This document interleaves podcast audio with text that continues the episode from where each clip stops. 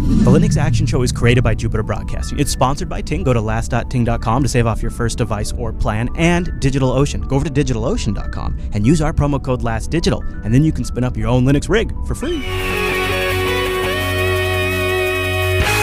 Linux Action Show, episode 361. My name is Chris. My name is Noah. Hey, Noah, good morning to you. Good morning, Mr. Chris. Are you ready for me to tell folks about the huge show today? I want to hear about the. I the bet you do. show. Yeah, I bet you yeah. do. All right. Well, coming up on this week's episode of the Linux Action Show, we're going to switch my wife Angela to Linux live on the show. This is something we've been planning literally for years, but in the last 48 hours, we've been working almost nonstop. Even without sleep. So if we look a little tired, you'll have to forgive us. And then we've been meticulously preparing for this transition. A long-time die-hard Mac user making the switch to the Linux desktop at a pivotal moment.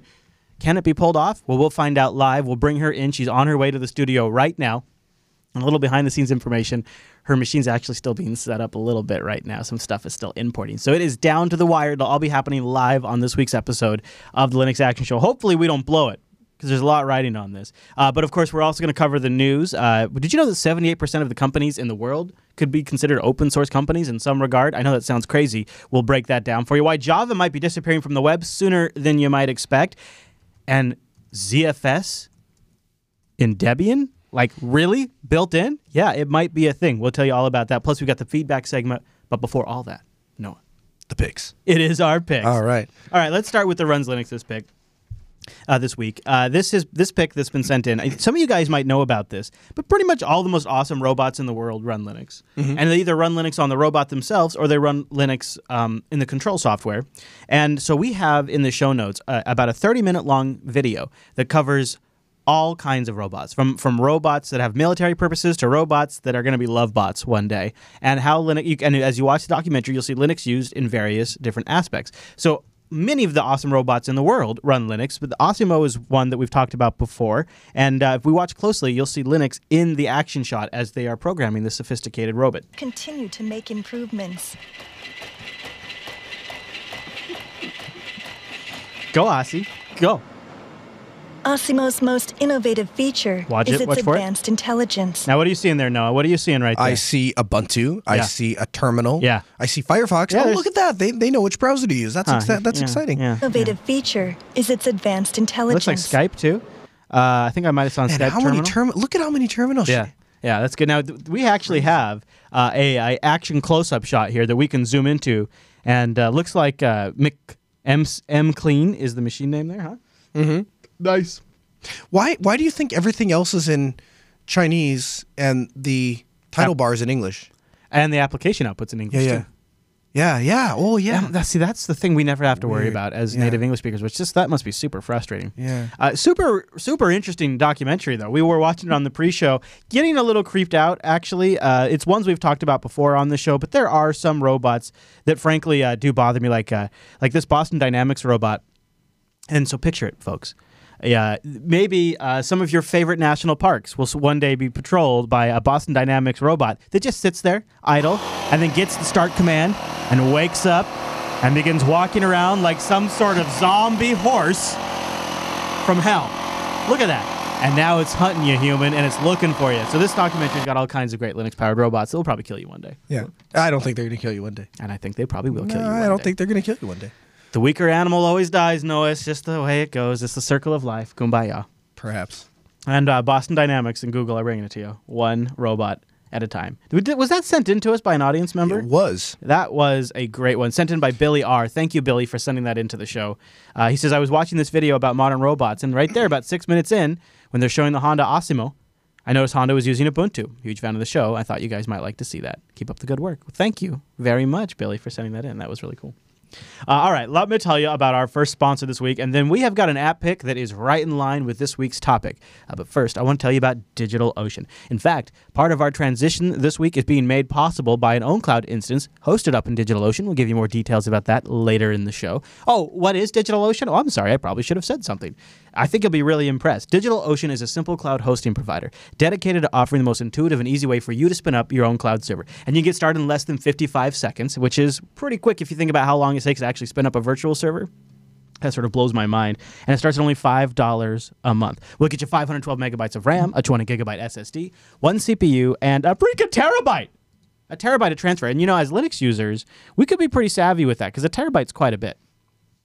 I, I think uh, if I, I, I think back to like when I had uh, servers in colos and the way it would bill is like I, I would I would always pay like thousand dollars to get like somewhere around a terabyte originally. I mean that the pricing there is insane. And so now when I think about having a terabyte built in, I'm like, well maybe I'll put a BitTorrent client on there and Maybe I'll help out a project one week. I mean, there's all kinds of things you can do with your DigitalOcean droplet, OwnCloud, GitLab, make it the backend infrastructure for a project you're working on, use it to easily scale when you're having a big day at your company. There's all kinds of really great things. And for $5 a month at the starting price, the value is insane. And they got data center locations in New York, San Francisco, Singapore, Amsterdam, and London. And they just opened up a brand new data center over in Frankfurt which is actually a central uh, connection spot. spot. Uh, it's uh, one of the best spots to get over. They've got they've got 40 gigabit e networking on each hypervisor, and they have enhanced storage, super fast. Their fastest SSDs yet in this data center, and it sits right on top of the German Commercial Internet Exchange. So it's a great spot to be to have super fast connectivity to that part of the world. And it's just a, it's just another, and it's just one of the options you can deploy to. And then on top of all of that, you manage it with DigitalOcean's incredible dashboard. This interface is so intuitive. It's so well built. It really is the final blow. It's the finishing move for DigitalOcean. They built it on top of Linux and KVM. They have unbelievable performant machines. They have tier one data centers. Bandwidth is super fast. They have some of the best coordination with upstream open source projects. They implement some of the greatest technologies like Docker. And yet they wrap it all up with this super, super awesome interface. Very intuitive control panel, which you can replicate on a larger scale with DigitalOcean's straightforward API, which they just released a brand new version of. I know some people in our audience use that to do snapshots before their package management. Other folks use it to plug into their Puppet management infrastructure or an applet in their Ubuntu toolbar. There's all kinds of things you can use. And when you use our promo code, Last Digital, L A S Digital. When you check out, you're going to get a $10 credit. Well, it's a $5 rig. So that means you're going to try out that $5 rig two months for free. Go do something awesome. After you watch this week's episode, go see how cool it would be to try your own own cloud server. I took a device, I moved it completely off of Google Apps. No more Gmail, no more Google Calendar, no more Google con- con- Contact Sync. I put it all up in OwnCloud. And I set my phone to sync to that on my own DigitalOcean droplet. It's really nice. And then later on, I just expand upon that. And now that we're transitioning my wife Angela over to Linux, I'm using that same OwnCloud instance to synchronize files between her multiple machines now. It is super slick to have all of that under my own control. And DigitalOcean's pricing structure makes it so much more straightforward to move up if I need to. It's a straightforward slam dunk. So go over to digitalocean.com, try out some of their one click deployments, go do a package update, anything. It is incredible. And when you use the promo code LASTDigital, you get a $10 credit. You can try it out two months absolutely free, no credit card required. DigitalOcean.com, last digital. Thanks, DigitalOcean. You guys rock. I uh, I also I can't believe I forgot to mention this. Hmm. I just set up a droplet uh, to be a Minecraft server for my son. Oh yeah, yeah. And what was sweet about that is I was looking like there are hosted Minecraft solutions out there. Mm-hmm. But I can get a droplet Right. for five dollars. and then you maintain control Yeah. over that. You know, the other neat thing it. about DigitalOcean too that that uh, I've started to use recently is I used to have them email my SSH key out, or uh, I'm sorry, they used to email the root password out Sure. when you create a droplet, right? Well, then uh, I accidentally ended up getting locked out of my account because the email server went down, and so Yeah. I couldn't. So, but then the the neat thing is, is once you add your SSH key, and then of course with the YubiKey, it makes it even that much easier. But uh, when I go to deploy a server now, I can click like if you gave me your public key on your YubiKey let's say I go to I spin up a new chat server for uh, for Jupiter Broadcasting Mm-hmm. for doing the um, the XMPP thing. I can just click Chris's key, Noah's key, and now boom! When I create that droplet, both of us have access to it. that is really yeah, slick. it's super slick. Rather than having to SSH into the box, and then you have to create the uh, the authorized uh, keys file, and then of course in CentOS you have to change the permissions of the SSH directory and change the permissions of the. It's just it's it- Mm-hmm. one button and it's done. And then the other nice thing is it doesn't matter what distribution I'm using. If I'm putting it on Ubuntu or CentOS, it's the same process for me. I just click that Yeah. button. So- Charim's asking. Uh, I put it on. I, it's a droplet with two gigabytes of memory because they have a bunch of range of droplets you can choose from. Mm-hmm. And uh, so I think mine worked out to be ten. I think that's ten dollars a month. Yeah. which was still just about as much as I Uh, would pay for uh, any hosting service that was any good. I, I, yeah, I- think it's five twelve for five. Yeah. and then a gig for for ten. Yeah, something. I don't Mm-hmm. know what it is, but it's. I, I essentially I priced it. I, I had like three or four Minecraft hosting providers. I priced it to, and it worked out to be roughly the same. And I get full control and no user limits. The only limitation Yeah. is what the resources are. But a lot of Right. the hosted systems have hard user limits, and I didn't want to worry about that either. And the reality is, what are the chances you're actually going to bump against that hard limit Yeah, or yeah, uh, yeah. bump Resources. against the resource And limit, I'd yeah. rather have it be slow, anyways, if that's the problem. Mm-hmm. Uh, so we have an app pick. Our desktop app pick this week for Linux is pretty apropos. If you're apropos, if you're switching from the Mac, one of the things that you might be familiar with is Apple's hit and miss backup system called Time Machine. And yeah, it's known for its fancy UI, but one thing it's pretty good at is just wrapping something around rsync to give you revision changes. Have you ever Mm-hmm. used Time Machine to restore anything? No. Ha- Really?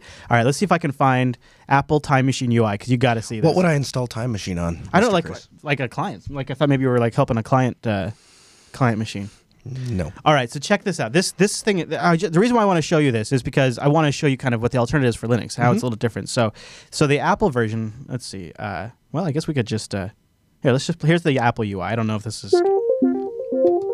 So this is uh, here. We don't need the, we don't need the music. But when you go to restore files with the Apple Time Machine, you start in the location in the file system where you want to restore a file from, right? So here he's in this demo folder, and then he clicks the little time machine icon in Mac OS, and then it clicks this. So he goes there, enter time machine, right? Mm-hmm. And, and this is kind of my rough understanding. Uh, now watch this, Noah. It drops into this whole space-like UI where you time travel. Have you ever seen this? No. Yeah, and so now you're in this you're in this space time, and you see you have the along the right hand side is your date and time, right, and then down here is your date, your current date where you can restore files, wow. and then you fly through space as you go back in time. I see. Yeah, it's a little it's a little like it it sounds cutesy until like you really need to restore a file, and all you want to do is get to your file, and you don't need to play a video game, right? Because what this is a Yeah. neat video game. I, I don't want to play restore my data the game though, and that's Mm-hmm. what uh, that's what uh, Time Machine is. It's neat, it's fancy. The basic concept here is you're R-syncing files, you're keeping track of revisions, you're allowing you to restore revisions. The difference in how you present that, you could make arguments which way is more valid than other ways. Right. But the uh, the application we're going to talk about today essentially implements the same basic concept. It's called TimeShift, and it's available for Linux. TimeShift is an application that provides functionality similar to like System Restore or uh, Time Machine on Mac OS. It protects your system by taking incremental snapshots of the file system at regular intervals. These snapshots can be restored later to bring your system to the exact state and time it was when the snapshot was taken. It's using a combination of rsync and hard links so you don't have a bunch of du- uh, duplication files. And common files are shared between those snapshots so that way the snapshots, uh, you don't need to store like that MP3 file in every single snapshot. You store it once and then you hard link that uh, MP3 file to all the snapshots. So you save a bunch of space that way. Um, and each file. Each snapshot is a full system backup that can actually be browsed with a file manager. So that's pretty nice too. So you can just browse and look for the data. Now I have had some problems uh, uh, installing uh, time uh, time shift under uh, Arch. I believe it. I believe there is a Debian package.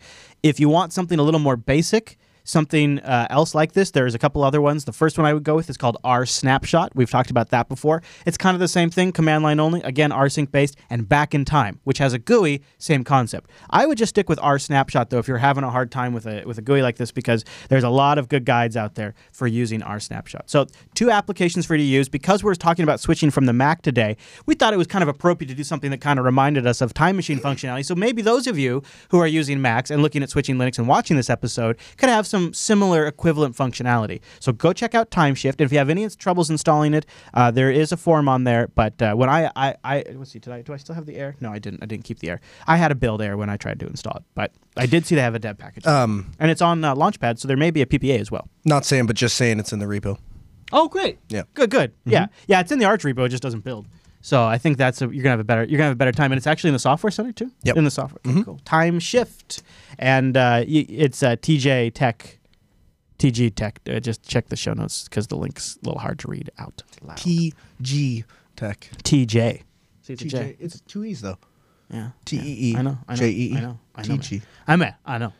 I know. Okay. All right, Now, uh, Noah, Chris. One of the questions we've gotten into this show and TechSnap a lot Mm-hmm.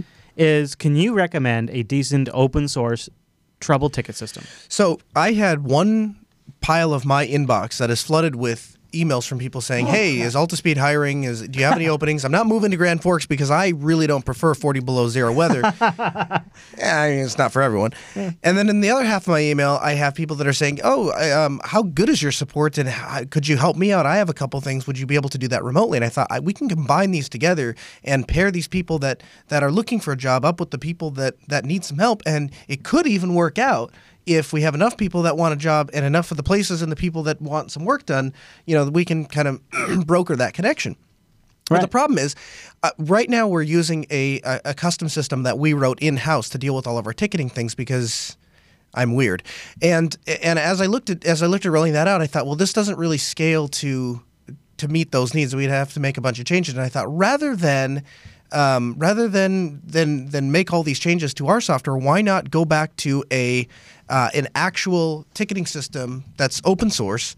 And can, and if we're going to make changes, we'll make them so that the community can benefit as a whole. And so we looked at OS Ticket, and um, we I actually I put a couple guys on it, and they uh, they in, they got OS Ticket up and running and installed it and put it into what we call the sandbox, which is a, a room that we have set up for testing and playing Yeah, with stuff. yeah. And and I've played with it for a little over a week, um, and they're playing with it a little longer. And eventually, we came to the decision that yep, it's gonna it's gonna solve the problems that we need. We're gonna use it, and so we are rolling that uh, into production. Actually, uh, they're, they're doing it as I speak. Actually, I think they were finishing up at the end of Friday, and I think they'll pick it back up on Monday. So you can are you doing the self-hosted or are you doing their hosted? uh, no, we're gonna host it. But the the the the advantage of OS Ticket is one, it's completely open source. Two, it runs on the common uh, uh, common uh, build structures of Linux. So, in, for example, database, it's using SQL. For the front end, it's using PHP.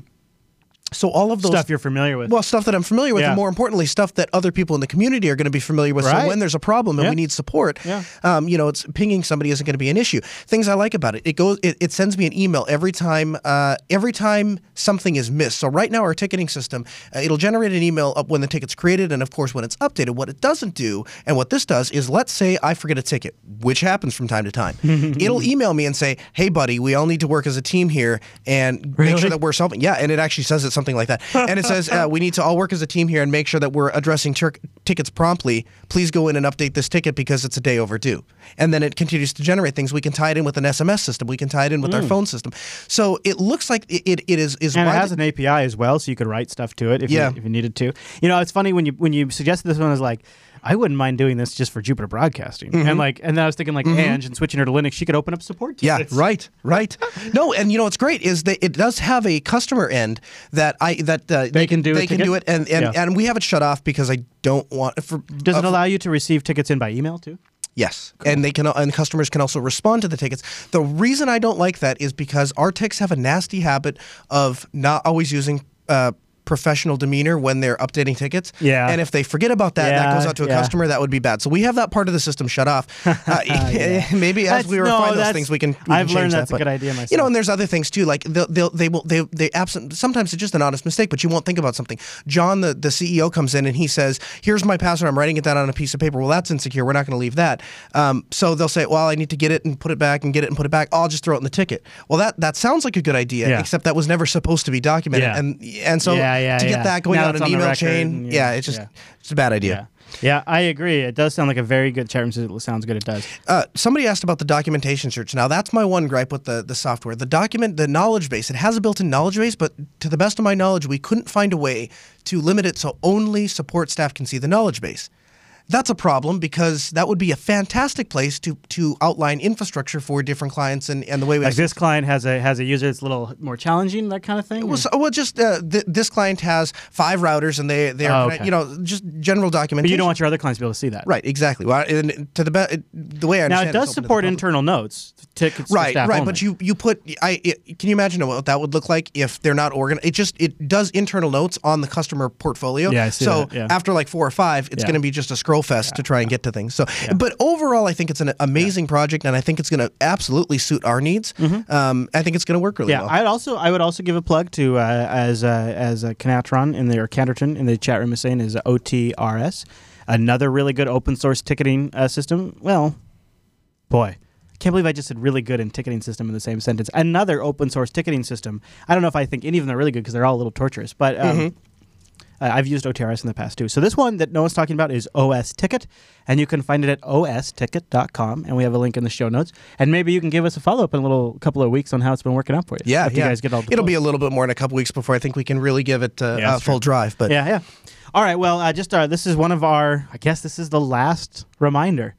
Linux Fest Northwest is next freaking weekend. Can you believe it? April 25th and 26th, Bellingham, Washington. We're going to be there. The whole crew's going to be there. Uh, they all start flying in. That's why Noah's here in studio. Very, very excited about this. We'd love to see you there. There's going to be an after party on Saturday. We'll be attending that. And if you are in our meetup group over at meetup.com slash Jupiter Broadcasting, as the days get closer, we'll probably post a couple of updates there to let you know on our plans. I'd love to see you there. So go meetup.com slash Jupiter Broadcasting to RSVP for Linux Fest Northwest or any future Jupiter Broadcasting on location event in your area or local here to the Pacific Northwest. Uh, Linux Fest Northwest is going to be exciting, though. It is, but I don't think this is the last time we're going to mention it. No, well, no, this is the last episode but that we On will last, yeah, yeah, okay. that it's coming up. Yeah, Yeah. because next week it's happening, and you can, you're going to be able to watch it live. We'll be doing the stream live Saturday and Sunday, jblive.tv, Mm-hmm. assuming all goes well. We don't have some sort of technical failure. Uh, so if you don't get to go to the fest, you can at least watch it live with us and hang out in the chat room Mm-hmm. and just make a weekend out of it if you'd like. And when you're on the go, jblive.info will give you audio streams, uh, so you can uh, tune in even in the car. Pretty neat. And uh, you know, I should give a plug too. If you've watched some of our app picks in the past and want to find other ones, jupiterbroadcasting.com slash last picks. All our previous runs Linux picks, desktops, open source project spotlights, Android picks, distros we've talked about. You can find them there. jupiterbroadcasting.com slash last picks. But Noah, with the picks all done, that means it's time for the news.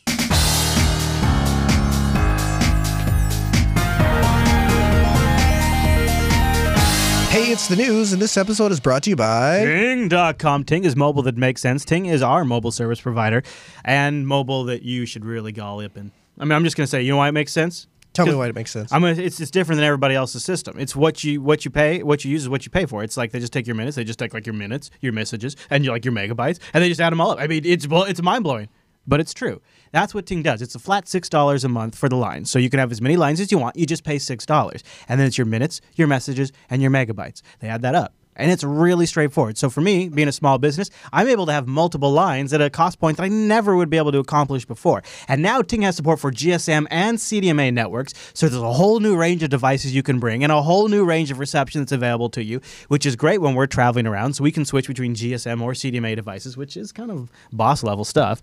And Noah has something kind of unique using their CDMA GSM. Or GSM Yeah. devices. So this, I think, I, I think we've talked about this before. We can talk about it. No, again. I don't think we ever have talked about that. Really? Well, I don't know. All right. Okay. All right. Well, here's what it is. This thing, and I, I don't know what to compare it to. It's the size of a business yeah, card. roughly. yeah, uh, roughly. I mean, I, I can put it inside of my wallet, but what uh, what this is is it, it is it is an unlocked GSM cell phone that Yeah, there it goes in the wallet. for Hold like that up a little bit, nineteen yeah. dollars. Look at that. He literally does carry that phone in his wallet. I, I put it I put it right next I put it right next to my, my Bitcoin. Don't don't take the private key.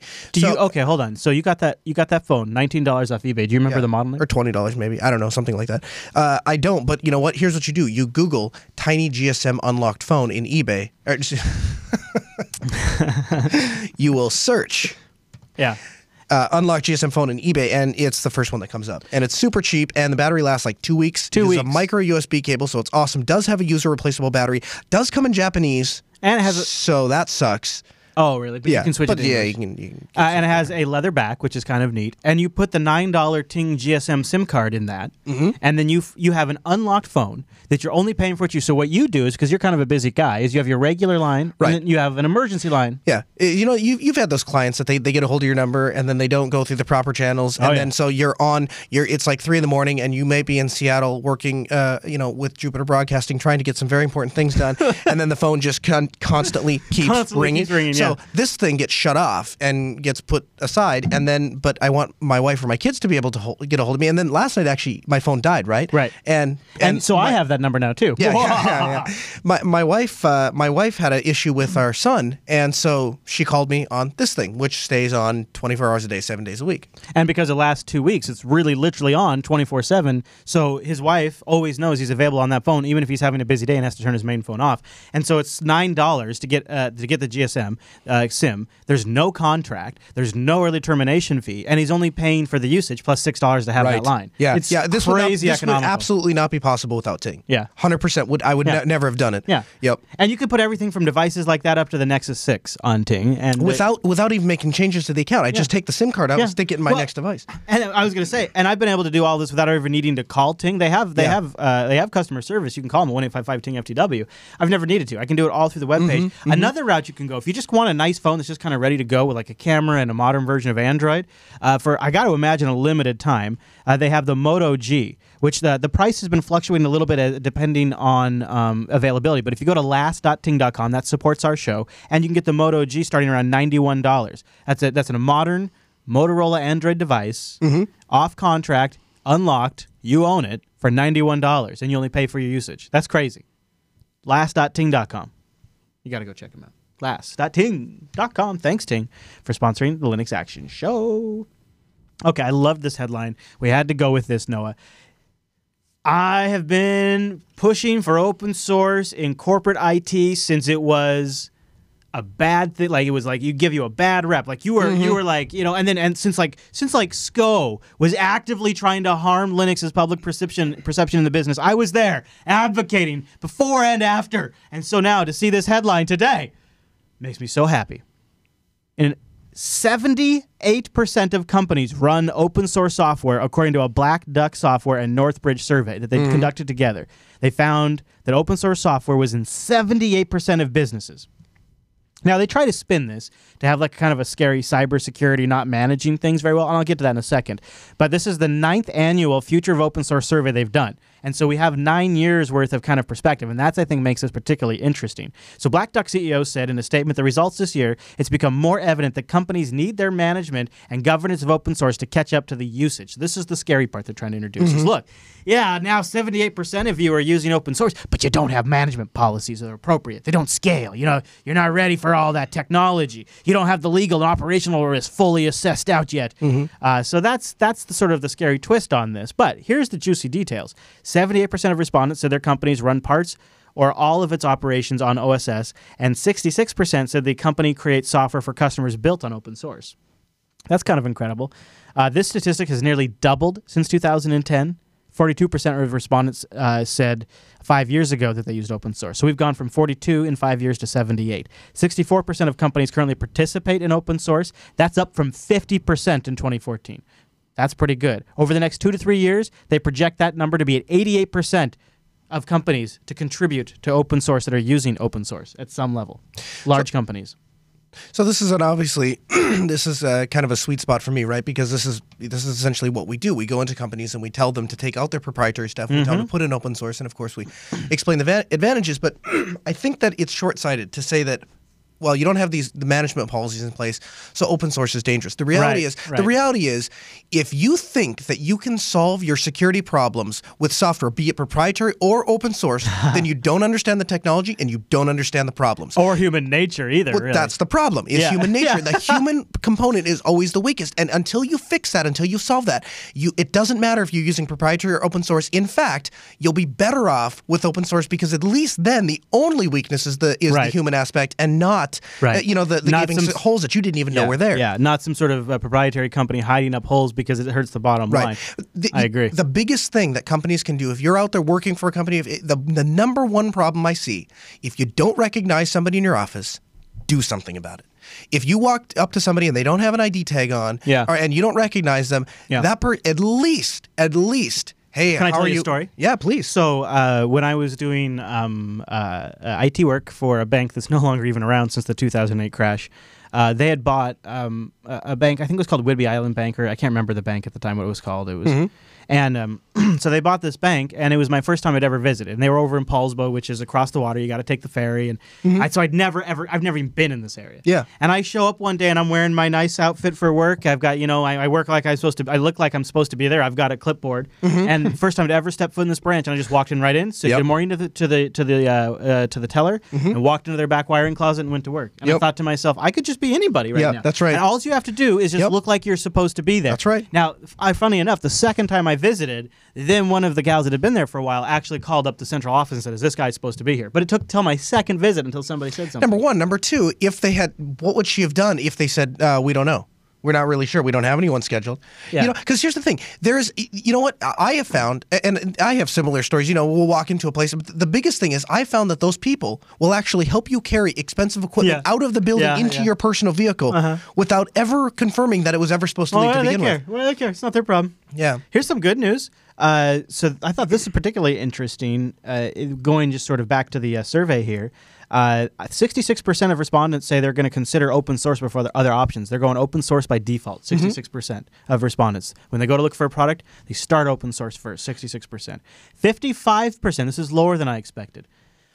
55% of open source uh, uh, uh, implement they say people that use open source they believe 55% believe that it delivers superior security when lined up against the proprietary solutions. The superior security of open source is also expected to rise to 61% over the next two to three years. Hmm. 53 or i'm sorry 58% think open source scales better I don't know what how the hell they say that, but uh, and uh, when evaluating security technologies for internal use, 45% of respondents said open source solutions are given first consideration for internal security use. I'm not trying to say that this is why uh, uh, that this is necessarily why it scales better, but I, I, I will I would submit to you that the reason that they believe it scales better is because um, Oh, sorry, I just turned your mic down a little bit because I bumped okay. it. That's all right. Go ahead and turn me down. Um, the, the the reason that they probably believe that it scales better is because when you have these individual components that are tied together, then what that allows you to do is if one it, like for instance you start with a small database and you realize that's not cutting it for you, you can swap that Yeah, out. With, and so that- you're not out ten thousand dollars mm-hmm. or whatever. so even if you don't under, even if you don't have real world experience in having software system scale, I've heard from a number of people. They say the nice thing about open source is it's it's a bunch of that stuff that's kind of mixed together, so I mm-hmm. can pick and choose the yeah. parts I want. You build your own solution. You know, and it's funny you say that, Noah, because I have literally been told the line, well, we spent ten thousand dollars on Microsoft SQL, so this is the solution we're going to have to make work because we're invested in it at this point. Right. And mm-hmm. it's funny because not only not only do you have this sort of technical debt that you get strapped with, and maybe you've not picked the right solution, but now that we spent this money, you know, we're going to stick with it. But that Right. also means when it comes time to replace that solution. You're a little less motivated because, well, we spent all this money, we're invested in Microsoft SQL, so we'll just stretch this out a little bit longer. And it, it sort of has these unintended consequences of your decision making process when you're looking at your uh, fundamental technology that powers your enterprise. And the reality is, you and I probably put an uh, above average emphasis on IT infrastructure because that's that's what we're passionate about. But the reality is, most of those companies look and they say, "Listen, is Microsoft Exchange getting the getting the job done? Well, it crashes every couple days. Yeah, yeah, right. But are we getting emails? Yes. Okay, then listen. Then we're not spending fifty thousand dollars. We're not putting that into the budget to do Yeah. this. Uh, all right, you caught you caught this story this week, and I wonder if it's got you fired up. Uh, you're not a Chrome user, but uh, the headline reads as such from Ars Technica: Chrome starts pushing Java off the web by disabling plugins. And I, I- don't, I don't, I don't know why they're singling out Java. This is. It seems to me like we're trying to make Chrome out to be the bad guy, and you know, I I, I like okay to do that. that. I mean, I sure, but really, what's happening here is that Google, and I think you might be able to argue rightfully so, is uh, disabling the 1990s era Netscape plugin API architecture that has literally been around since Netscape. And w- starting with Chrome 42, the API will be turned off. Users will be able to turn it back on if they want to.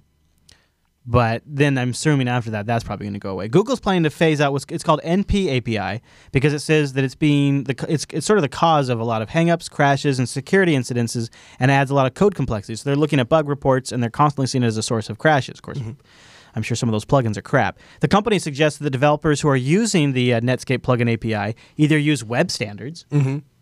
That's not really a good answer for extensions because if we could use web standards, we would need extensions. Or Google's own proprietary extension system, such as the native client system. And of course, Firefox is going to have their own solution that isn't compatible with Chrome. Yeah. Good times, everybody. I don't. I, while I understand that there are issues going from away from Java and of course disabling, you know, eh, essentially even if it is just by default, the I can't help but come to terms with the fact that at the end of the day, Java sucks. I mean, everything that really runs on Java is just But see, this isn't just Java. Now, Java's probably Right. the biggest plugin that'll be affected by this. Maybe that's why Ars is calling out Java. I think putting Java in there is sort of a detention grabber because Yeah. it's anything that uses the Netscape plugin API. So it could be Right. a PDF reader, it could be Yeah, Flash. it- sure. it's anything. Yeah, yeah, and uh, I, I, I mean, I don't know. I, I just I feel like we have gotten to a point where there are better ways to accomplish some of these tasks, and developers don't really put the don't put the first step forward because they already have an existing code base or an existing thing, and users don't know necessarily to say that. I mean, the users know that things like, for example, Java, and I'm gonna pick on Java, but. Um, they, they they know that when that little Java applet pops up, whatever's about to follow isn't going to work very well. yeah, it's gonna be crappy. So, and I mean, we just we, we kind of went through the same rigmarole with with Flash, didn't we? And I mean, it, we it only changes when when the powers that be say, "All right, listen, we're just going to put our foot down." Um, I, so this is what I'm thinking, and I'm I don't know if this is the answer to your question. I'm I don't know much about Google's native client stuff, uh, but it's a sandbox for running compiled C and C plus code in the browser. That sounds super scary to me because I, I think all of us know the sandboxes leak from time to time. So if you're able to run C or C code in the browser, mm-hmm. That sandbox has got to be rock solid. But let's, for the sake of argument, let's just assume the sandbox is pretty rock solid. Google has a lot of uh, you know bug bounties and stuff like that. They're throwing manpower at this thing. Yeah, for the sake of argument, we're going to say it's pretty solid. I do not know if technically and license wise, uh, if Firefox could implement native client. I've never really cared to look into it, but now that we're at this point, I've all of a sudden become curious. So I probably will look into it after the show, Right. Because I wonder if if if this took off, if native client took off if Firefox couldn't go, oh, all right, we'll just do this. Yeah. And then it sort of solves the problem. yeah. I don't know. Maybe maybe the chat room knows. That's something I'll, I'll keep an eye on. But uh, native client could come to the rescue. Okay, so uh, we got a couple more stories before we run, and uh, this one is like, uh, uh, oh, chat room says, uh, oh, Mr. Q5 says says uh, it's Q, it's BSD licensed. Um, would you- would it blow your mind if Debian Linux was the first Linux distribution to ship ZFS legit, like baked in, built in? Would that blow your mind? It's kind of surprising. Yeah, well, uh, so this was a great post. Uh, my last bits uh, from uh, Lucas, the uh, former Debian project lead, is he's kind of signing off. He's saying, you know, thanks so much. Here's some of the amazing, amazing things we've accomplished during uh, my uh, helm. Uh, and I was scrolling through all the different stuff, and he, he lists out like De- DebConf 15's budgets all lined up and ready to go, so the new guy doesn't have to worry about that. Uh, delegation for the outreach team has been lined up. iTWire interview was pretty good for the Debian project. Oh, oh, and then this footnote just this note at the end of his email. We've received legal advice from the Software Freedom Law Center about the inclusion of libdvdcss. That's what allows you to decrypt DVDs legally, well, or illegally if it's not licensed, I swear, or whatever. And libdvdcss. I was, boy, that caught my attention. I was like, wow, in Debian. And ZFS, which would unblock this situation in both cases and enable us to ship them in Debian soon. So, according to consultation with the Software Freedom Law Center, who we've interviewed on the show before, uh, they say that they, in their opinion, Debian is clear to ship both ZFS and libdvdcss. And if Debian is, I'm sure almost any distro is. Mm-hmm.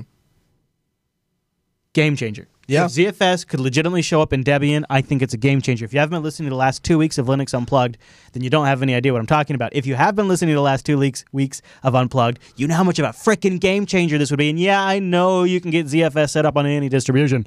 Everybody knows that. No, do you know that? I didn't know that. Everybody knows that. Everybody never knows done that. it. You know why I've never done it? Because it doesn't ship with your freaking distro built into the kernel maintained by your distribution. With my distribution built into the kernel, and because it's really not all that easy to get set up. Hmm. And honestly, it takes some time. It's a lot easier to click that ext4 button. So uh, looks familiar. So probably says so. If we figure probably the next Debian stable about ten years. about ten years, he says. wow, chat room. Some people are guessing 2015. Yikes! Yikes! 2050, five Yeah, zero. I like uh, WWNSX. He's not putting too much effort into it. He just types it out. Ron Paul, it's happening. GIF. Like he doesn't even bother. All right, last story on the show this week. Kind of exciting for Noah. Because Noah is like hard. Noah's our big LibreOffice fanboy. For any of you who felt like we didn't get enough LibreOffice coverage on the show, uh, Noah's here now. Yeah. Uh, LibreOffice 4.5, it's been bumped. They're going to call it LibreOffice 5.0, coming at the end of July with new gestures and GTK 3 features. Not a lot of info yet, but I've linked in the show notes the uh, the timeline here. And uh, you can see it right here. So it looks like uh, uh, five, like, all, uh, five, all the way out to. They already have. Look at this, Noah. They've already planned out to LibreOffice 5.06, April 11th, 2016. All right. So uh, I know what we'll be doing uh, that week in the news. We got it. We got it covered. We Let's can do look. it. We can plan the news docket here for a year now. This is great. you can just go here every day. Uh, so uh, LibreOffice 5.0. Your quick take. Are you excited? GTK3 support? No, go. Yes. Boom. There you have it. All right, everybody. That's all the week. Wait, what? God, What? I have not slept. That is all the news. and you know what's crazy? As I've probably said that like 360 times. Yeah, it's actually more awkward to say it wrong. I- how does like that even mouth would happen? yeah. That's all the news for this week.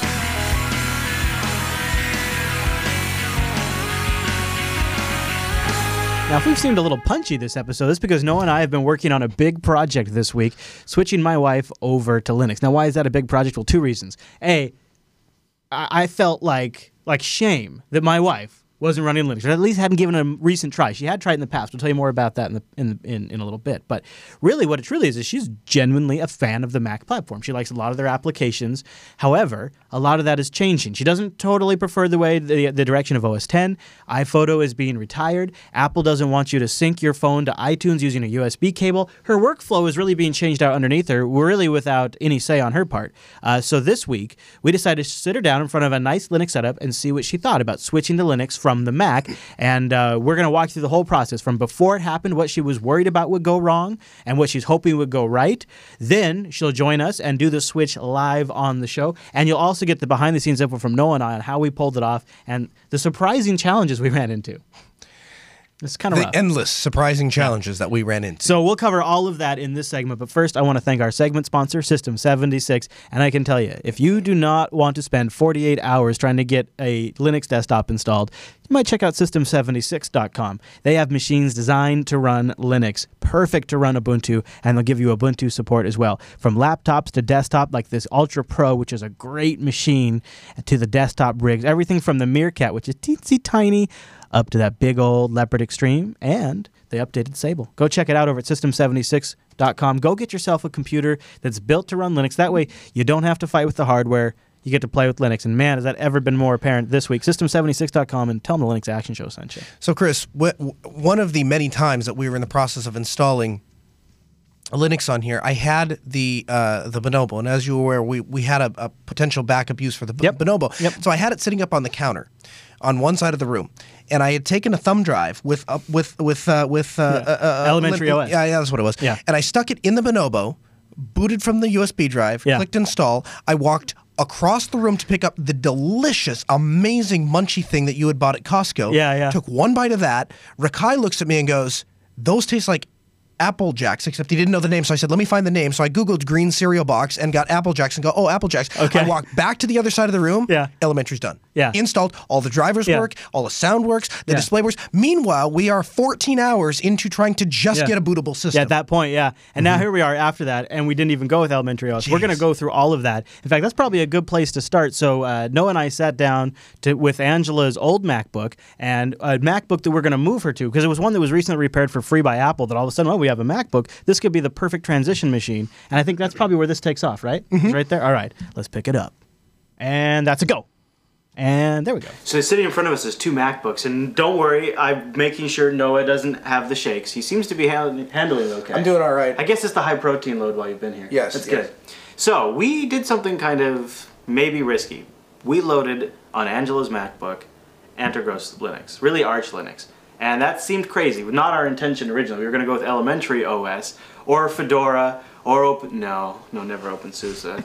Uh, but we actually, uh, Antergos worked out really well for a couple of reasons. Out of the box, it's one of the f- easiest we found to install on the MacBook. So that was good. Uh, it has UEFI support. That was good. Um, uh, Freya, well, the situation Freya doesn't have that yet. They're, they, I guess they have um, a guide that we found, but it essentially involves setting up rEFIt and all that. Right, and the, the other issue was the guide for rEFIt, remember, was designed to be run from Mac OS, or just written so from that perspective. rEFIt, rEFIt or rEFInd. Yeah. rEFInd.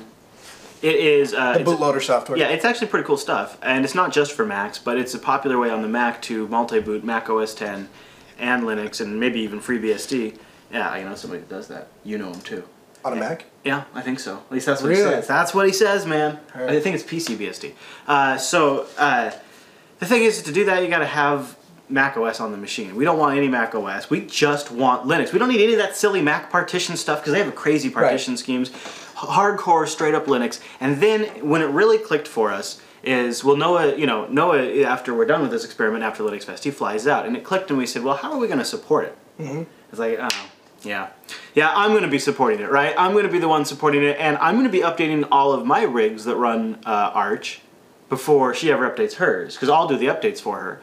And I'll sort of be doing the beta testing ahead of time. I have essentially the same setup. We're going to give her GNOME 316 uh, with the loadout here. You might get to see that later. Uh, sort of uh, in a way that's sort of designed to hopefully she'll sort of find it familiar.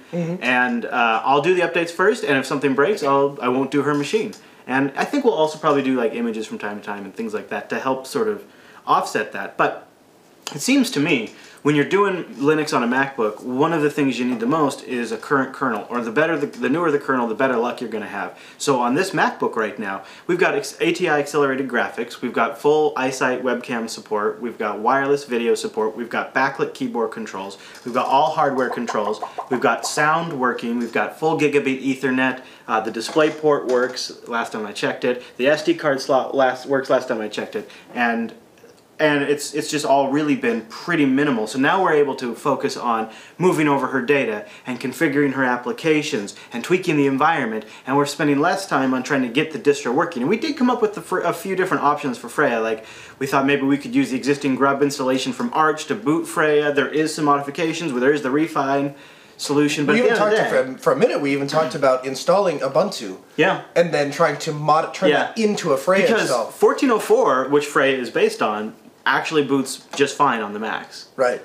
It's really strange working on a MacBook. It's really weird sitting in front of a MacBook, but um, so far we have all of her pictures moved over. We're going to get those imported into the photo software, and now what we're in the process of doing is moving her uh, music folder over between her music and her photos. Those are the two big uh, folders of data that she has. And then what we're talking about doing is using OwnCloud to keep uh, this computer in sync with all of her other machines. So that way, uh, any changes she makes uh, to a document will then, there'll be persistence across all of those machines. And that'll hopefully kind of grease that transition uh, into Linux. It doesn't, she doesn't feel so much like she's getting the rug pulled out from under her. Um, so we've got about another 20 minutes left on the file transfers for the music, and then we'll get that imported into Rhythmbox. And uh, you know, we kind of distilled it down for you. But one of the big snags we hit is we originally thought Freya would be the best distro for Angela because it was close to the OS 10 uh, OS 10 use paradigm. Uh, and it turns out because we were being very stubborn on our goal of no OS 10 on the Mac, we wanted a pure Linux experience. That's a little more challenging than you'd expect if you need to use certain types of uh, um, uh, bootloader tricks to get like your graphics working and things like that, which is exactly what we ran into on the MacBook. Right. Is we need to be able to pass certain flags to the boot environment so that way we could get well, the ATI graphics. So there were there were a couple things, right? Because we couldn't get elementary OS to boot because we couldn't. Uh, they they didn't have UEFI. They didn't support. have UEFI support specifically for the Mac, right? Because it's a different UEFI implementation. It's proprietary. Yeah. And then add to that that even once we got Antergos on there and see how we said it right, uh, it doesn't have it didn't wasn't able to like you said wasn't able to talk to the graphics card. Yeah. So we we lost the ability to suspend. We lost the ability to do desktop presenting. And as it turns out, that's 3D Angela could probably use her computer day to day without 3D accelerated graphics, but for us to be able to show you her desktop in this show, we have to have 3D accelerated graphics to get the video out to the capture machine. Mm-hmm. So this added a whole layer of complexity in order to be able to demonstrate it to you that we maybe would not normally run into when doing this migration. But th- there wasn't the big issue because you said that she has to have an external monitor. Yes, right. So if that that's not there, yeah. then it's then it's right. a bust. And you know, the, here's the thing: the chat room is is is just is just bent on this idea that well, I've installed it every MacBook is different. Before I came out here, I I, I, I swallowed my pride and I borrowed a MacBook and installed Ubuntu. Uh, I installed a couple different distros. Granted, I right. don't think Arch was so one of them. Here's but, the thing. And it worked on those. But those and this makes a big difference. We're probably using the NVIDIA graphics driver, yeah. and it's not yeah, just it's not just herpderpder ATI versus NVIDIA or AMD versus NVIDIA graphics. It's fundamentally easier to get the graphics driver working on the MacBook Pro under Linux, and how the video is initialized by the kernel and all of that. Like it's just easier if you have an NVIDIA rig.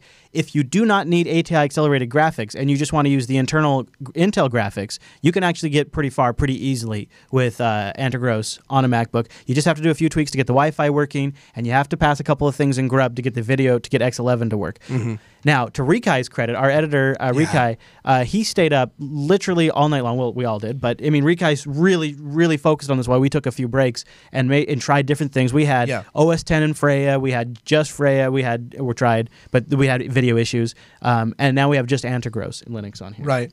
And I think fundamentally, uh, uh, here we could. You think we should show her? No, we'll wait. We'll wait for Angela to get here before we show the desktop because she's about to step in. Uh, but I think fundamentally, we came up with something that she's going to be pretty happy with. Yeah.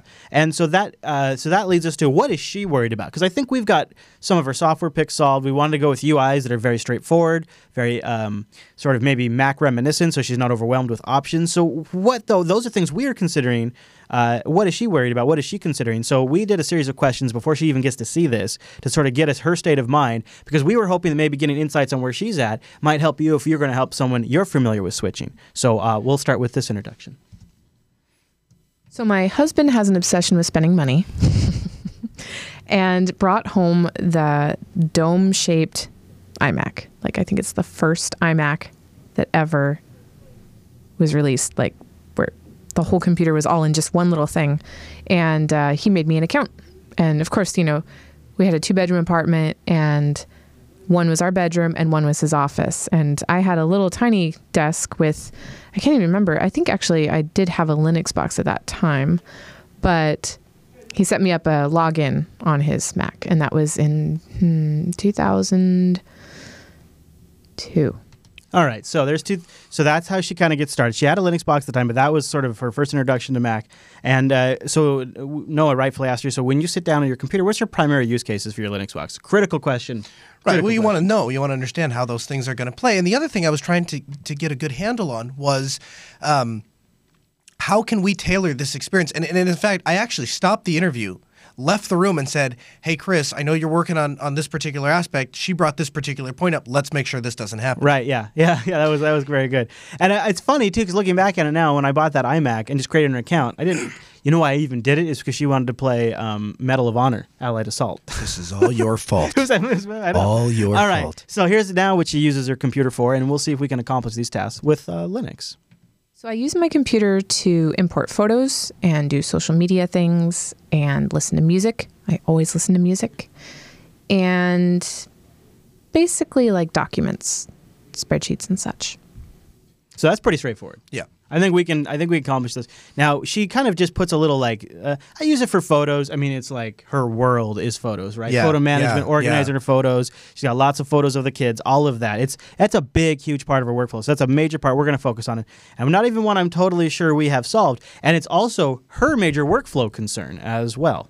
Okay, so my concerns about not having my Mac available and just having a Linux machine in front of me is the compatibility, uh, easy transferability of pictures from my iPhone in, into the computer, but also my SD cards, you know, it, pretty much any pictures that I take. And also having to possibly ref, uh, you know, save documents as a new file format, potentially corrupting them. I'm worried about loss.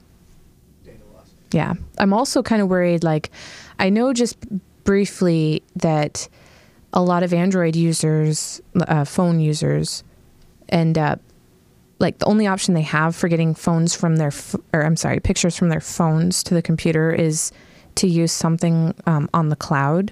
And I don't like all my pictures going to the cloud because uh, for several reasons, privacy is a big one, but also because um, I don't like to keep every picture I take. I weed them out, but sometimes I don't weed them out until I'm at my computer.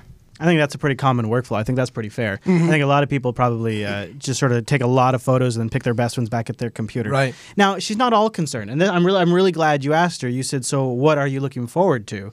And this is what her answer was.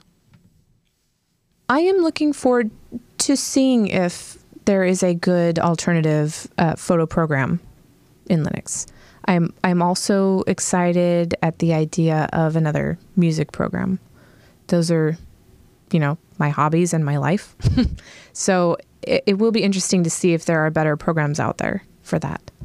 And uh, this is where an area I am a little nervous about. So for her Really? photos, we picked Shotwell, uh, and I'm a little concerned that maybe we should have gone digiKam. But when I l- compared the UI side by side, Yeah. I really felt like for Angela, what I wanted to do is if Shotwell, Shotwell, I think won't overwhelm her when she sees it, and if she can say to me it's not enough, then I Yeah. can say here's digiKam. Yeah. right? but See, it's easier to do that. ahead. Yeah. That's thinking ahead, yeah. So that's why I went shot. That's why I went Shotwell for photo management. And then you you know, I mean, you know all this. We we ha- we we we debated for hours which music program she should use. We Right. considered everything from Amarok to XMMS. No, not really. But uh, but we actually decided to go with Rhythmbox mostly uh, because we're going with a GTK environment, and, it, and and when we started to whittle it down, it really came down to Banshee or Rhythmbox. And Banshee hasn't had an update in about a year. And Rhythmbox had an update at the end of March. So we decided that with that in mind, Rhythmbox plus Rhythmbox and Banshee both seem to have decent iPod sync support. So there's Yeah. some play some playing around we can do there. Yeah. And they both have podcast support. So I, we went Rhythmbox for her music collection. Both Shotwell and Rhythmbox at this point seem to be handling the load pretty well. We got her permission to do something different with her photos. Instead of bringing on all 500 gigs of her photos, we only brought on the last three years of her photos and offline the rest, which she was okay with. Yeah. And so that I think made Shotwell a lot more manageable. Shotwell crashed a few times on the import, but nothing that wasn't manageable. And, and and in Shotwell's defense, maybe once it's set up, adding a couple photos at a time isn't going to be Yeah, a big deal right, when you right. try and just throw, Right. you know, half a terabyte of, Yeah. you know, space at it. Now, unquestionably, she's going to be on an Archbox. Uh, she's switching to a new operating system, uh, new usage paradigms, new ways to, to do everything. Tech support is going to be a critical part of making this successful. Tech support is going to be fast support, fast response, and getting this stuff solved is going to be really important. And so uh, we had to ask her, you know, what are your expectations around tech support? I'm gonna call Altispeed. She's like, Um, well, you know, I, I have Chris available and I have Rikai Well, you're not doing uh, anything. and uh, the IRC full of users that I'm sure will help me. But uh, I did try using Mint a couple years ago, and it it was really hard. I, th- I think I might be the type of user that needs everything set up for me and handed to me, which I, I believe is going to happen, as opposed to a clean setup and okay, go find a photo program and go find a music program, and I just I can't do that part of it. I I'm more advanced than a typical user, but I'm not av- advanced enough to learn that to want to learn. I Right. think that tech- Discovery. technology side of it. the replacement discovery stuff. Mm-hmm. That makes a lot of sense. Like, what, what do I know? To, what do I know is the good app to do my photos? Yeah, that's got to be challenging for anybody that's switching to a new platform. Uh, and she has kind of made hints. There were some problems last time she ran Linux. right. And I don't know if we can necessarily blame Linux, but uh, there were some things that, that did go wrong. Well, let's be clear. I mean, the last time she tried Linux was, I, I, well, yeah, the last time she's when she's speaking about it, she's talking about almost like ten years ago. right? 2002, Yeah. the KDE 2.0 era. So really, I would go as far as to say that we're talking almost about two separate operating systems yeah, at this point. really. You But know? it, it- it was uh, it was a major con- this major concern of hers. and a couple things went wrong. I used Picasa and for my photos. And when I moved, I typically when I go to upload photos on social media, I moved I grab the picture and I drag it to my desktop so that I can easily find it and not have to browse the file the file directories.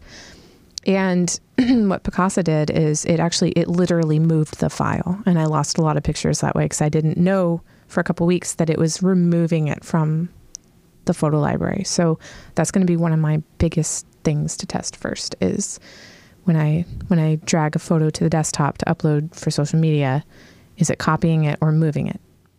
And now, in her defense, Picasa, uh, like Shotwell and FSpot, these applications didn't exist back then. Right. So So yeah, you really- exactly, yeah. exactly. You you were you were somewhat limited, but I, I uh, you know, uh, and I, this part still confuses me, Hmm. Chris, because y when I asked you, you said you, when you drag on a Mac, you said it moves the file. Oh no! So, So- no, it's like if you if you if uh, generally you know if you move if you if you uh, move a file on the same partition, it, it moves the file, and if you take a file and you copy to another drive or another partition, it copies the file. Uh-huh. Uh, but the way Picasa works is when so Picasa, what it really was was just more like a client front end to your folder structure. Uh-huh. And so if you moved a file within Picasa, you were moving it within your folder structure. Oh, okay. So she just moved it to her desktop, and so Picasa moved the file. It moved Yeah. files Yeah. instead of copying, which is what she was thinking the default Okay. action would be. Okay. And it burned her because she thought, oh, these are safe to throw away. These are all copies. Yeah. And then she trashes them, and then they were actually being removed from her library. I mean, you know, that's that's a special kind of burn. Mm-hmm. Uh, so we so to recap, we're going GNOME 3.16. Uh, Firefox is her browser. Telegram is her messenger. Uh, Rhythmbox is her music player. uh, Shotwell is her photo management application, and uh, we're gonna now inter- we're gonna now introduce it to her and see what she thinks. And my hope is, my general approach to Angela is going to be, you're not an expert, but you're also not a total noob. So this is an operating system that's for a little bit more of an advanced user, but we've gone through and we've custom tailored and picked the applications for you. Yeah. And think of this now as this is your new Jupiter Broadcasting work environment. Yeah. This is the Jupiter Yeah. Broadcasting work machine. Right. And uh, we are replacing applications that your your original vendor has decided to sunset. Yeah. Primarily iPhoto, and I also am willing to bet quite a bit that they're going to also sunset I, uh, USB syncing eventually from Yeah, the iPhone. right. Those are those are her primary workflow mechanisms on the Mac. You take those away, it's a great opportunity to move. So I say if you say, all right, let's move you up to an operating system that's a little more advanced. They're not going to swap out the way it works on you. They're not going to remove applications from you, and it's a great work environment for the rest of your coworkers too. Yeah. That's my general pitch to her. Mm-hmm. Should we see how it goes? Let's see how it goes. Let's bring her in. we have Angela in studio with us, and we're about to do the reveal. We're going to give her her MacBook, uh, but we're going to give it with with a tweak. It has Linux on it. So uh, thanks a lot, Angela, for being willing to to do this with us, um, and and and being willing to take on this challenge. Now we've tried to take all of your concerns. We carefully looked at them and tried to find the best Linux equivalents to what you're used to on the Mac. So this is your desktop. So tell me, uh, you know, as you're as you're sitting down and looking at it, tell me what you think of it. If if you would if you had pulled this out of a box uh, from an Apple store, what would you be thinking? Would you be thinking that this this looks like a like a like an inviting machine? Yeah. The, well, it uh, on first glance, it has a dock, which is very Okay. comforting Uh huh. because that's that's like what my MacBook has. And when you and uh, if you if you didn't see an application on the on the screen here and and you wanted to get to it, where where would you go to look? Uh, the upper left hand corner where it says So application. so this this I mean, like without even knowing that it says applications there, like that is, I would go to the upper left hand corner. Okay, so this all seems fairly intuitive, right? So tell me, uh, if you were sitting down for your computer, you're you're you're at home. What's the first thing you're going to do? I launch Firefox. You launch Firefox. Okay, so Firefox is is probably uh, uh, pretty obvious. Maybe you can give that a go. Um, and so we have uh, we have Firefox Sync set up. So all of your bookmarks, if they're not there yet, all your bookmarks and and uh, and your favorite stuff like that, that's all going to come down. Um, I know you do a lot of photo editing, right? So you'll notice we put a photo application on there for you. Uh, do you want to take a look and see if we can fire that up? Um, Shotwell? What do you think? Well, Does that seem probably. It looks like an aperture okay? thing, but um. Okay. We'll launch it and see what happens, huh? Yeah. I just don't know about. Yeah. I don't know about everybody seeing. it. There's just your legs. I know, but oh, great. Yeah, no.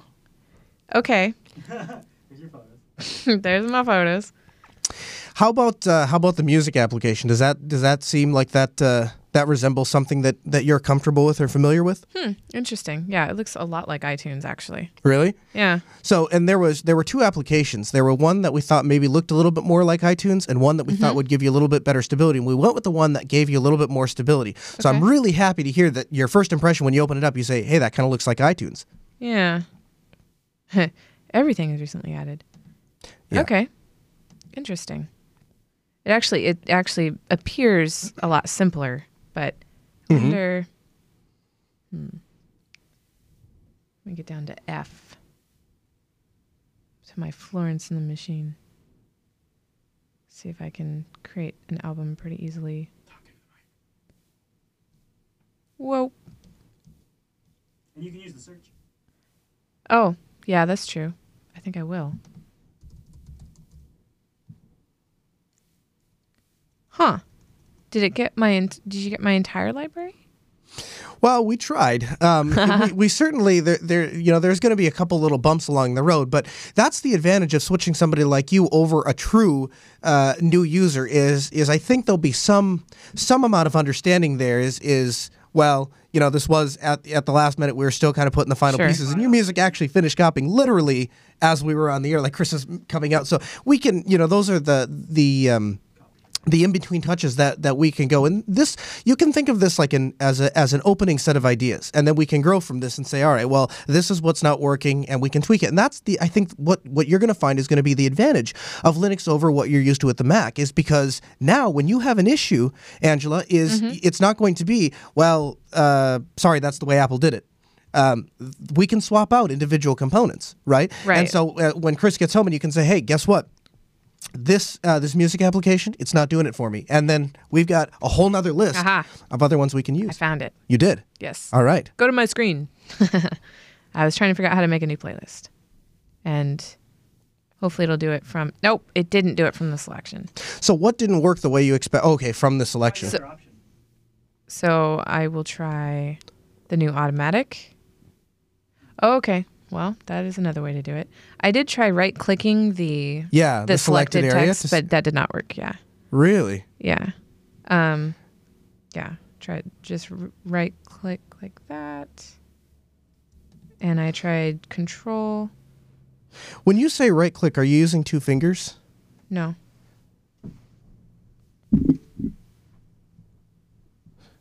May I sneak in here real quick? I just want to see Oh yeah, I, Because you sh- I you wasn't. Yeah. because I, I'm thinking it's a, it's a function of the right Yep. functionality, and that there might be some some differences, right? Because the way that Mac OS interacts with that hardware and the way that Linux interacts might be a little different. Now, I've got another Sure. question for you right Okay. along that that note. When you go to copy text, if you were to open up a Word document Mm-hmm. and you were going to copy text to the clipboard, how would you go about doing that?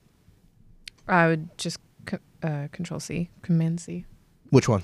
Well, I, I don't know. I'd have to. You try I'd have to so- find out. Yeah, because like whenever I'm on a, a Windows machine, it's, it's different. It's Okay, so you make that transition, and that's not going to be an issue. No. Okay, and that's again, this is this is again, this is the functionality of Linux. Because Mm-hmm. if you told me, hey, you know what, Noah, that's just not going to work, I would tell you that's no problem. Actually, there's a little button, and we drop it down from a regular keyboard to a Mac keyboard, and then it's Ah. going to follow your your Mac uh, command structure, Mm-hmm. which is kind of neat. Okay. Now, Chris actually, and this shows you exactly how last minute some of this was, is actually while you were on your way over, Chris got you an IRC client.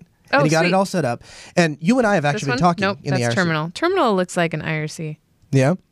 Pidgin. Okay. I'm not entirely sure that uh, it got added to the dock, to be either? honest with you. Oh. Okay. Um, Then is it Polari? it is. Okay. So, Andrew's last. so this is uh, is, is a very basic IRC client, right? Yeah, it But is. What it's going to allow you to do is is get up and running. And if you need that support that you were talking about, you and I spoke, and you said that um, one of the ways that you were planning on seeking support is through the IRC, which is a fantastic way to get that community support. But if you don't have an IRC client configured ready to go, it's no use to you, right? Mm-hmm. So this is going to allow you to get up and running. Obviously, there are more advanced uh, clients. Of course, I'm sure you're familiar. Chris is, is you know really big into Quassel, and so Yeah. once we get uh, some of the changes made on his Quassel core, you can actually have an account on Quassel. You'll maintain that persistent connection. Then once uh, next week when we switch you off your iPhone, then you'll actually be able to nice, nice. Then you'll be able to install nice. that Quassel yeah, client right on uh-huh, the phone, Uh-huh, yeah, you snuck that in to, uh, there really nicely there. Yeah. yeah, and your and your Android uh, tablet too. You could you would be able to install it on there. they, So- have, they have clients for all those. I found myself wanting to do Command Tab.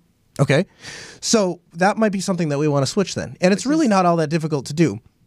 Um, I don't know if it's something I- I want to necessarily attempt on air because, yeah, from across the from Right. across the from across the keyboard, fine. but it is it is a it is a trivial change to make.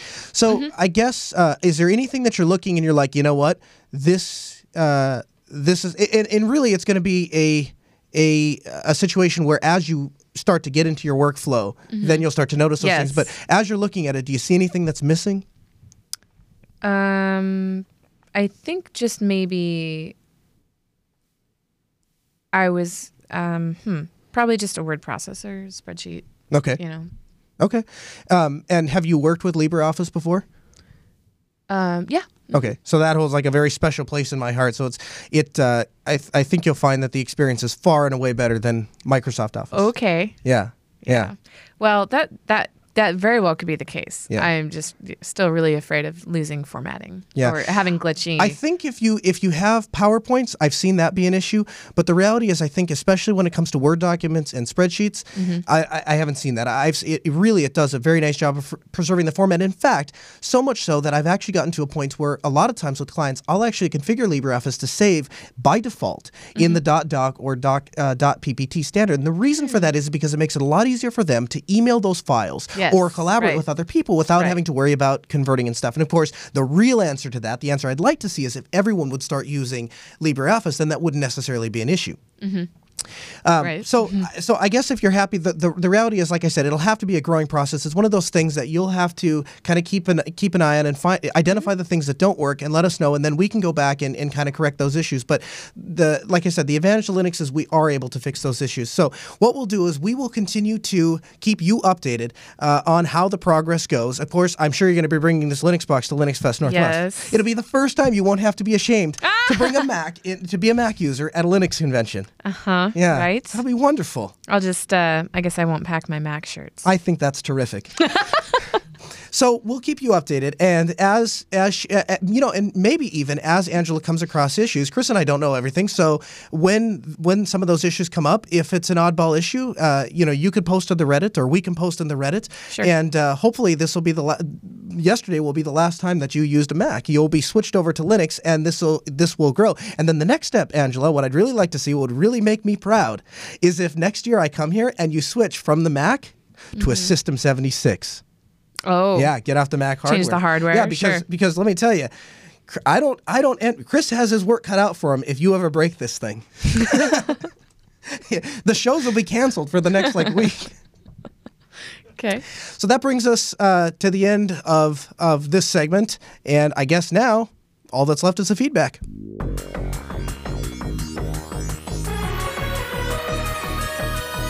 Now that brings us to the end of this week's broadcast. And a couple of things before we get out of here. We got some emails and a bit of follow up. Uh, I suspect uh, from the last segment, Angela's uh, problems with uh, her music not showing up, the Florence and the Machine specifically, is I'm pretty sure she bought those on iTunes. So that means no uh, copy protected. So we have a batch of music we're going to have to set aside and convert for her. Uh, so we had done that at one point, but we, we, we, we reloaded that MacBook. Um, I don't know, probably last time at 3 a.m. So, Yeah, yeah. So we just finished copying the files back over, but I think that's one of the gotchas, right? Is that iTunes copy protected music? A lot of people in Angela's family uh, bought a lot of music on iTunes as well. They don't have copy protection anymore, but if you bought it with, within a certain time, it's going to be on there. So Yeah. that was a challenge we Yeah. went into.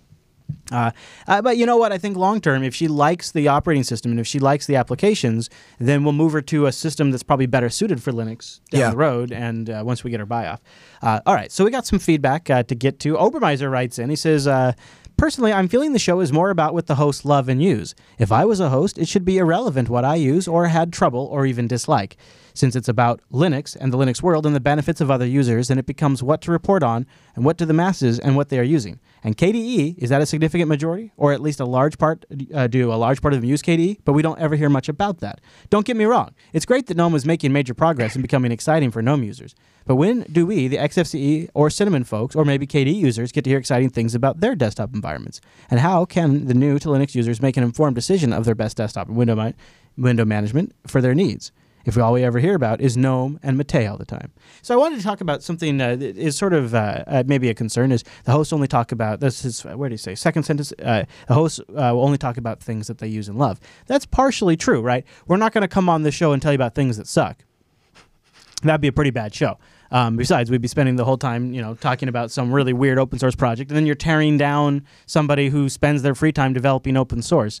That doesn't seem like a very way to, w- good way to go. And I think honestly, uh, the best sales pitch to new Linux users is to show them existing Linux users that are crazy passionate about really exciting technology, and sort of convey that enthusiasm and passion through them by it being genuine. That's sort of the action in the Linux Action Show. That's always been where that word action came from, was specifically we're showing you in action why we love Linux. Uh, so we do tend to uh, drift towards the things that we use personally and think are better. Also, some of that is those projects' newsworthiness. To be quite frank with you, until semi recently, XFCE was just not very newsworthy.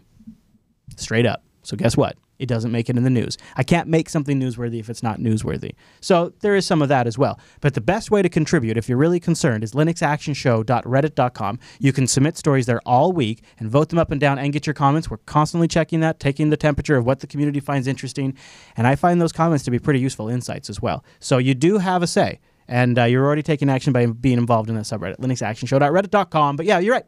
We do talk about the things we love. Yeah, and and it's one of those things where I feel like if I am a person that is passionate about a given project, those are the projects that I, those those are the kind of projects that I implement in my own life, and so they're the ones that I'm best suited to be able to talk about, right? Mm-hmm. And and you know, it kind of goes kind of echoing what you said. If we talked about projects that we weren't enthusiastic about, what ends up happening is you concentrate on why you don't like those projects because if I did like those projects, then I would be using them. Yeah. Yeah. So I, I, th- I yeah, I, I agree. I, th- I think that uh, I think, and I think that bias should be to some degree appreciated. And anyone that tells you that they can give you an unbiased opinion of uh, a wide spectrum of things and not incorporate their own bias, they're lying to you. Uh, personal opinion. All right, Kurt L writes in uh, with our next email. You want to take Yep. that one? Uh, Kurt L writes in and he says, background. I've used Macs as my primary computer since 1987. System 6, System 7, System 8, Wow. System 9, Wow. Jaguar, Panth- uh, Panther, Tiger, Leopard, Snow Leopard. Notice how it stops there. Snow Leopard for me was the high water mark. It's been erratic since then, and the UI that changes that came with Lion caused me to realize that the writing was on the wall for my continued use of OS X. It's just stupid stuff. But taking away the scroll arrows, the uh, the change to narrow iOS style scroll bars that aren't even visible by default, the removal of l- Iozon in Finder window that opens the sidebar, all these things that scream we care more about how it looks than how it works. Every release of OS X since then has been endlessly analyzed for its translucency and the width of its fonts and whatever the colors are bright. Ridiculous. Apple Mail. Apple Mail has been an ongoing disaster for several iterations now. iTunes gets a rehash, only to reemerge with an even greater focus on the guess how this interface works. The focus to March to put all your data on the iCloud. No, I'm sorry, I'm not going there. The data goes on my disk and nowhere else. Meanwhile, important underlining security technologies like ASLR languish only finally Yeah. only finally are making it into the kernel in Lion. I've been listening to your Linux podcast for over a year as part of my preparation to make the jump. I've set up several Linux machines on spare computers around the homestead and I play around getting comfortable. If my main machine, if my main uses were simply document prepar- preparation, browsing, and email, it would be a simpler matter to switch over, mm-hmm. and I would have done it months ago. I do have a couple critical audio editing and CD burning applications that I have not found smooth workflows for in Linux, so I'm still in preparation mode. There are a few things that I really like about the old OS X Spotlight for instant file searches, app launching, file preview in the Finder. I would be grateful for suggestions for distros and utilities that would allow me to replicate those functionalities. I could care less about animations and polish. Mostly, I've played around with Lubuntu, Mint, and Xubuntu. I have not tried Mate yet, so perhaps Mate, excuse me. So perhaps that is where I should go next. Thanks for the informative and entertaining po- set of podcasts. I made a contribution this month in appreciation. Oh, thanks, Kurt. So first of all, yeah, obviously, thank you so much for your appreciation. It's people like you that contribute that per, that get this show on the air for you.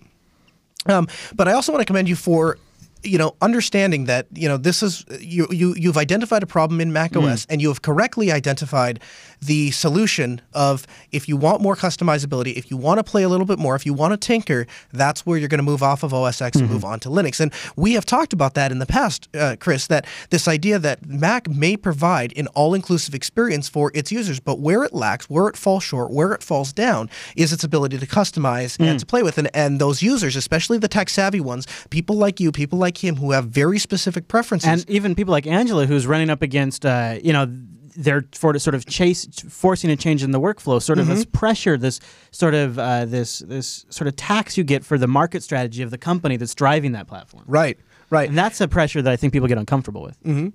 So I, you know, I think that's great. Now, I don't have any specific recommendations. You know, and part of my part of my issue is I have spent so little time. I mean, just just just minuscule amount of time on the Mac that I have no way of uh, of identifying uh, potential replacements for, it. and that's something that you're probably better suited to. Or really, Angela, if if we if we have in fact converted her and she goes whole hog, Mm-hmm. she'll be an excellent resource in the future for future Mac switchers, Mm-hmm. and to be able to say this is what I missed about my Mac, this is what I liked about the Mac, and this is what I found on Linux that that that Mm-hmm. Yeah. fit that that scratch that That'll be that'll be a really interesting resource.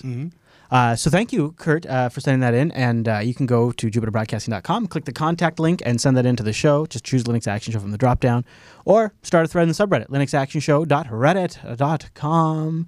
Now, don't forget, next weekend is Linux Fest Northwest. And we'd love to have you join us. Jupiter Broadcasting will be streaming that live, so go to jblive.tv. No, is there anywhere you want to send folks throughout the week? I want to send folks to jblive.tv to follow Linux Fest Northwest. All That's the most important thing that is happening That is this our- week. that is it our deserves world. two votes Yeah. for that. Also, check out Tech Talk today. Uh, throughout the week, we're going to try to get some of the folks to stop in and guest host on the show as they fly in for Linux Fest Northwest. So that could be a fun uh, way to uh, get extra uh, an extra time with a host that you might like if they're on the show. Tech Talk today is live 9 a.m. noon Pacific, or yeah, 9 a.m. Pacific, noon Eastern over at jblive.tv. I'm ready for a nap. Yeah, it's been a long day. Actually, been a long past couple of days Yeah, yeah. getting this mat going. Yeah, but I think we got there, and now we sit back and see how it goes, and we'll let you guys. It'll all be worth it in the end. All right, everybody. Thanks so much for tuning this week's episode of the Linux Action Show. We'll see you right back here next week.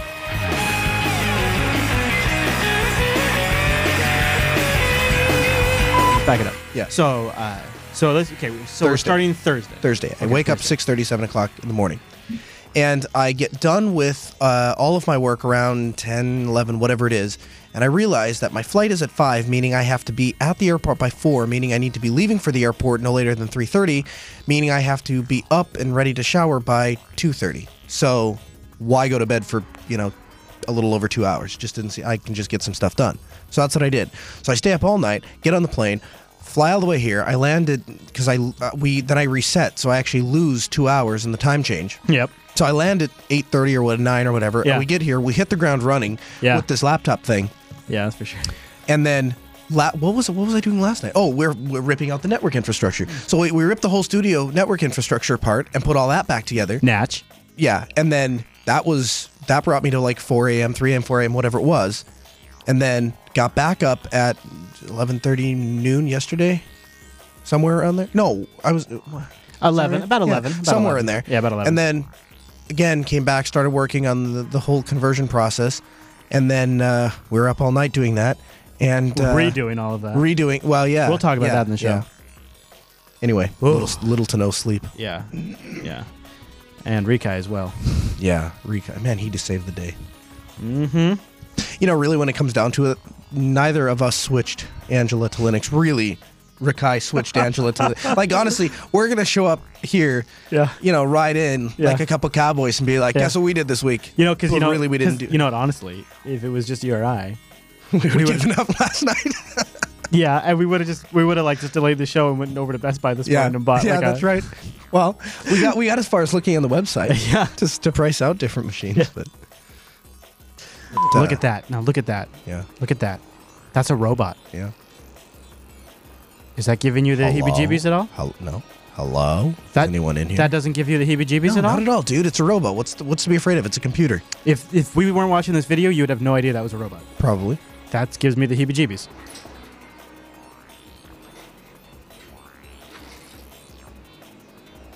This is what our killers are gonna look like. No, no, no, no, no. All right, so where's this Linux? Okay, now does this thing bother you at all? Okay, that's a little more creepy, yeah. Why would you make that? Why would you construct something like that? What's wrong with people? Because you want to be chased down by robots. No, listen, I find bees creepy. Why would I want to make one ten times bigger that Now can look, here actually it goes. It's me? gonna gallop. It can, don't like It this. can frickin' gallop. I'm getting now, now. Now that you mention it, now I'm getting creeped out. Doesn't Google own I don't like it. I'm done. Google owns this company, right? Pineapples.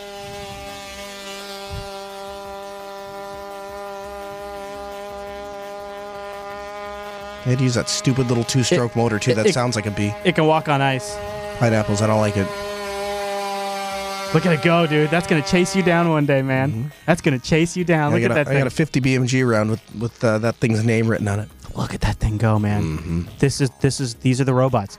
This stuff after the robot war. These are the clips we'll play back and be like, we should have known. Yeah. yes, Douglas. Douglas. You see it recover? Watch, it can recover too. It can recover. Yeah, it can recover from like like falls and stuff. Oh yeah.